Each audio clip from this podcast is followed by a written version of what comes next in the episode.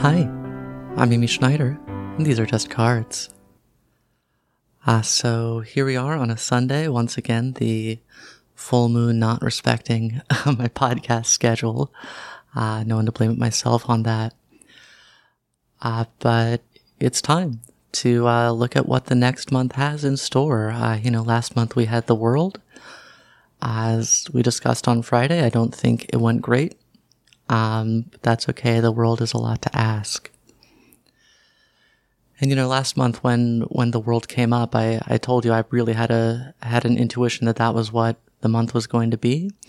Uh, this month I had no idea what to expect.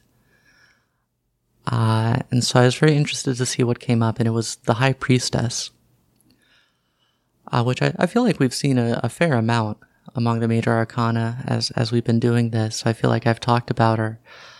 Uh, but as always, when I take the time to really focus in, I, I do see a few things that I've kind of been missing as we've talked about her before.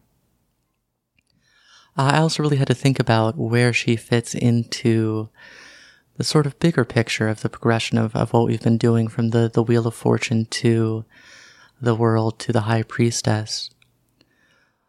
And I mean, the first thing to notice, obviously, is the world, of the very last card in the Major Arcana, and the High Priestess is almost the very first. It's, it's number two here. And so it tells us we're kind of going back to the beginning of our journey a little bit. Which, you know, since I feel like we didn't do great last month, uh, that, that makes a lot of sense. It's time to, time to reset a little bit and, and figure out again what, what we're doing, where are we going, what's, what's our journey in the world. Um, you know, it's an endless cycle, the tarot and the, and the major arcana, and we're kind of back towards the beginning of it right now, and, and nothing wrong with that. It's a chance for a fresh start. As the high priestess, we see her sitting in her, her various ceremonial robes and garments, uh, both the uh, hat she's wearing that feels like a I get headdress sounds better uh, is is a seems to me to be a moon emblem, uh, and then there's a moon emblem down at her feet as well. Uh, she holds a scroll that says Torah, which is of course the the law, the Jewish Torah. Uh, although, in a sort of clever bit of wordplay, they've uh, allowed part of her robe to cover up the last H, so that the words can form an anagram of tarot uh, indicating that tarot itself is the law, which I'm not necessarily sure how I feel about that. Maybe getting a little full of themselves as they're designing this deck. Uh, and she sits between two pillars. Uh, they're, they're, they're marked B and J. Those are just the names of two of the pillars of the, the Temple at Jerusalem, which, you know, of course, mystics have uh, loved to contemplate for thousands of years it doesn't do much for me. But I think what's what is interesting is the um, the the coloring of them with white on black, black on white, uh, clearly uh, echoing the the yin yang symbol. Uh, but it's also a, an interesting difference there. These pillars are separated; they don't touch, and the high priestess sits between them. Uh, and I think there's a real a real tension here, uh, in, in that you know, is the high priestess joining these opposites? Is she uniting them or is she striving to keep them separate? As she rules according to the law, this legalistic priestess that we're facing.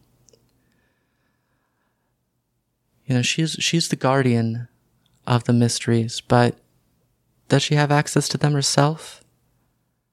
I'm not sure you know, we, we see how uh, heavily clothed she is as compared to once we get to the, the wisdom out in the star, we're going to, we're going to see a, a, woman who is naked. Uh, and, you know, she doesn't seem super happy and she, st- she sits blocking the way.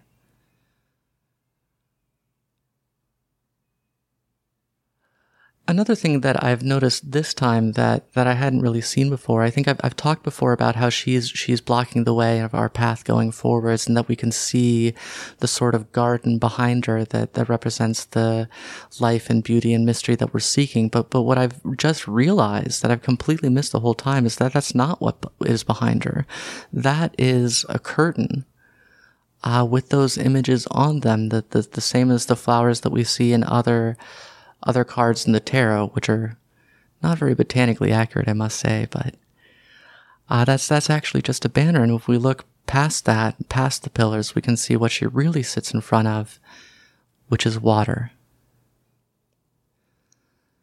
So I think we're looking at a, a cups heavy, water heavy, moon heavy month here.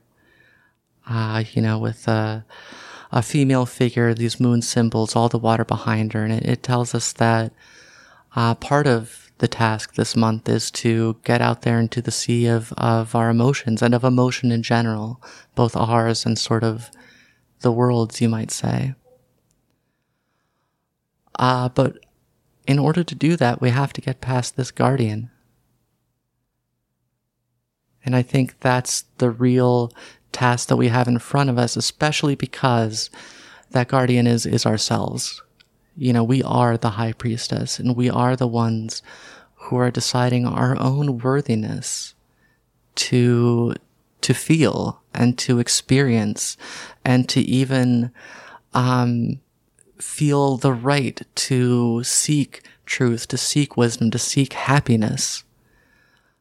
Ah, uh, so often the only one stopping us from doing those things is ourselves because we're reliant on this external law, this external Torah, uh, these rules and regulations, and we find ways to rule against ourselves. And we think we're doing something good by sitting here blocking this gate, uh, keeping the the yin and the yang, the male and the female, all these opposites, keeping them apart, keeping them separate, keeping them delineated, so that everything can be according to the rules. Uh, but I'm, I'm not so sure that we are. I think that we're, we're blocking ourselves and, and, you know, even worse sometimes we're blocking others. You know, even worse is when we're not just judging ourselves, but we're judging other people unworthy as well to pass this curtain. So, one of our tasks this, this month is to uh, get past that judgment uh, and, you know, while we are, it is coming from us mostly at the end of the day, uh, it is also the world's judgment. You know, the high priestess didn't write the tarot. Um, and we have to confront the extent to which we are righteous in the eyes of the world.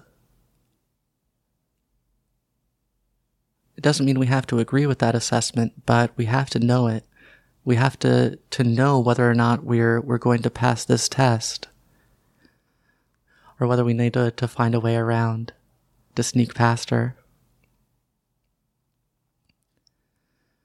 So yeah, this, this month of the High Priestess is really about, uh, defeating the High Priestess, you know?